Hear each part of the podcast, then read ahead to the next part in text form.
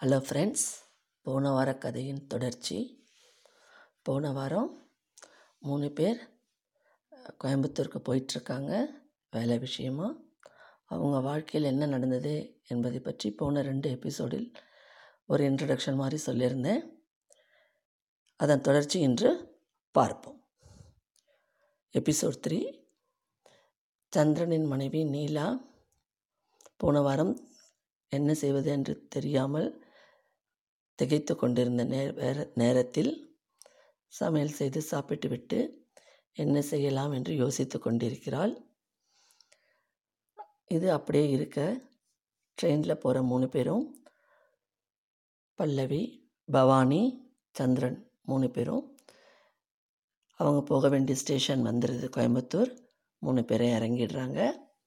இறங்கிட்டு காருக்காக வெயிட் பண்ணும்போது பல்லவி மேனேஜர்ன்றதுனால அவளுக்கு ஆஃபீஸ்லேருந்து கார் வருது. அந்த ஆஃபீஸ் காரில் அவள் ஏற போகும்போது பவானியும் சந்திரனையும் தன் கூடவே கூட்டிகிட்டு போயிடுறான் நீங்களும் அந்த ஆஃபீஸ் தானே வாங்க அப்படின்னுட்டு மூணு பேருக்கும் கெஸ்ட் ஹவுஸ் ஒதுக்கியிருக்காங்க ஆஃபீஸில். மூணு பேரும் ஆஃபீஸ் கெஸ்ட் ஹவுஸ்க்கு போயிட்டு ஃப்ரெஷ்ஷப் ஆகி சாப்பிட வராங்க. மூணு பேரும் எதுவும் பேசிக்கலை. எதை பற்றியும் யாரும் எதுவும் டிஸ்கஸ் பண்ணல இப்போது மூணு பேரும் அமைதியாக சாப்பிட்டுட்டு பல்லவி சொல்கிறாங்க நான் கொஞ்சம் நேரம் போய் தூங்குறேன். ஈவினிங் பார்க்கலான்னு பவானிக்கிட்ட சொல்லிட்டு தான் ரூமுக்கு போயிடுறாங்க. ஏன்னா அன்றைக்கி அவங்க ஆஃபீஸ் ஜாயின் பண்ணல. மறுநாள் தான் ஜாயின் பண்ண போகிறாங்க பவானியும் சரின்னு தான் ரூமுக்கு வந்துடுறான். சந்திரனும் அவர் ரூமுக்கு போயிடுறாரு. பவானி தன் வீட்டுக்கு ஃபோன் பண்ணி நான் நல்லபடியாக வந்துட்டேன்.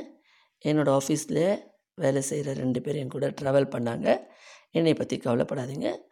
நான் நாளைக்கு டியூட்டி ஜாயின் பண்ணிவிட்டு மேற்கொண்டு உங்ககிட்ட பேசுகிறேன்னு கொஞ்ச நேரம் ஓய்வெடுக்கலான்னு போகிறாங்க அந்த சமயத்தில் சந்திரனுக்கு ஒரு ஃபோன் வருது. அவன் மனைவி நீலா தான் பேசுகிறாங்க என்னங்க நல்லபடியாக ஊருக்கு போய் சேர்ந்துட்டிங்களா? அப்படின்னு கேட்டு நான் நல்லபடியாக வந்துட்டேன். இனிமேல் எனக்கு ஃபோன்லாம் பேசி தொந்தரவு பண்ணாதீங்க. உங்கள் பிரச்சனையை நீங்களே பார்த்து சால்வ் பண்ணிக்கோங்க. என்னை கஷ்டப்படுத்தாதீங்க அப்படின்னு சொல்கிறாரு அப்போ நீலா சொல்கிறாங்க இத்தனை நாளில் எங்கள் கூட இருந்தீங்க. எல்லா கஷ்டத்துக்கும் நான் ஈடு கொடுத்தேன். தேவையான பொழுதெல்லாம் பணம் வாங்கி கொடு. நீங்கள் எல்லாருக்கிட்டேயும் வாங்கி கொடுத்தேன். இப்போ திடீர்னு இப்போ எங்களை அம்பன் விட்டேன் எனக்கும் அவ்வளோ சம்பளம் இல்லை. ரெண்டு பெண் குழந்தைங்களை வச்சுட்டு நான் என்ன பண்ணுவேன்? அப்படின்னு கேட்கும்போது அதெல்லாம் அவன் ரொம்ப ஓவராக சத்தம் போடுறாரு. இதெல்லாம் எனக்கு தேவையில்லாத மேட்ரு. உன் பொண்ணை இவ்வளோ பெரிய படிப்பு படின்னு நான் சொல்லலை. பெரிய காலேஜில் சேர்த்துன்னு நான் சொல்லலை. நீங்களாக சேர்த்துனீங்க நீங்களாக படிக்க வச்சிங்க அந்த பொறுப்பெல்லாம் உங்களுது தான் நீங்கள் தான் பார்க்கணும். என்னால் முடியாதுன்னு சத்தம் போடுறாரு. அப்போ அவசராக வீட்டுக்கு தேவையான லக்ஸூரியஸ் ஐட்டம் நினச்சப்போ ஊர் போகணும் நினச்சப்போ ட்ரான்ஸ்ஃபரில் செலவு பண்ணுறதுக்கு பணம் கேட்டப்பெல்லாம் நான் வாங்கி கொடுத்தேன். அப்போல்லாம் தேவைப்பட்டேன் நான் இப்போ இந்த குழந்த படிப்புக்கு செலவு பண்ண பணம் அனாவசியமாக உங்களுக்கு தெரியுதா? அப்படின்னு கேட்கும்போது என்னை மேற்கொண்டு எதுவும் தொந்தரவு பண்ணாத. நான் கொடுக்க முடியாது. நீங்களே சமாளித்து வெளியில் வாங்க அப்படின்னு அவள் சொன்னதும் அவளுக்கு என்ன பேசுறதுன்னு தெரியல. மேற்கொண்டு பேசாமல் ஃபோனை வச்சிட்றா. அந்த குழந்தைங்களும் ரொம்ப வருத்தத்தோடு ஃபீல் பண்ணுறதுங்க என்ன பண்ணுறது எப்படி எடுக்கிறது முடிவுன்னு தெரியாமல் இருக்கும்போது அவள் பசங்கிட்ட சொல்கிறார் நம்ம பொறுமையாக இருப்போம். இன்னும் ஒரு நாள் பொறுமையாக அமைதியாக இருந்து நாளைக்கு நல்ல முடிவாக எடுக்கலாம். என்ன பண்ணுறதுன்னு இப்போ நீங்கள் அமைதியாக இருங்கன்னு சொல்கிறா இங்கே சந்திரன் போட்ட சத்தம் பவானி காதுலேயும் விழருது பல்லவி காதுலேயும் விழருது ஆனால் பவானி எதுவும் கேட்கல ஏன்னா அவர் ரொம்ப கோபத்தில் இருக்கார். இந்த சமயத்தில் நாம் போய் ஏதாவது கேட்டோம்னா அவர் நம்மளை நம்மளை விரோதியாக நினைப்பார். இப்போ தானே வந்திருக்கோம். அவர் மனசை கொஞ்சம் கொஞ்சமாக மாற்றி பொறுமையாக எடுத்து சொல்லி அவர் மனைவிக்கு உதவி செய்கிறதுக்கு நம்ம சொல்லுவோம் அப்படின்னு அவன் மனசுக்குள்ளே நினைக்கிறா. பல்லவியும் நினைக்கிறா.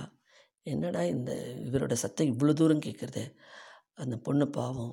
இவ்வளோ தூரம் அவர் வந்து அந்த பொண்ணை தவிக்க விட்டு வந்திருக்காரு. என்ன செய்கிறதுன்னு பார்ப்போம் யோசிப்போம் அப்படின்னு அவளை நினைக்கிறா. சந்திரன் மனசுக்குள்ளே ரொம்ப வேதனைப்படுறாரு.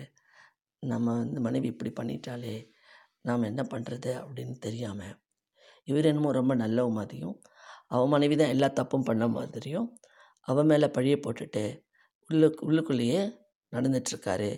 என்ன பண்ணுறதுன்னு தெரியாமல் இந்த சமயத்தில் நீலா தன் குழந்தைங்கக்கிட்ட கவலைப்படாமல் இருப்போம். தைரியம் தான் நமக்கு வேணும். நம்ம தைரியமாக நல்ல முடிவாக எடுப்போம். கடவுள் நம்ம பக்கம் இருக்கார். பயப்படாதீங்க. நீயோ இன்ஜினியரிங் இந்த வருஷம் முடிச்சிட்ட. அவளோ டென்த்து முடிச்சிட்டா. அதனால் நாம் ஒரு நல்ல முடிவு எடுப்போம். கடவுள் ஒரு நல்ல வழியை காட்டுவார். கவலைப்படாமல் இருப்போன்னு அவள் குழந்தைங்கள தைரியப்படுத்தி தன்னையும் தைரியப்படுத்தி கொண்டு அமைதியாக அன்றைய பொழுது அவர்களுக்கு கழிகிறது.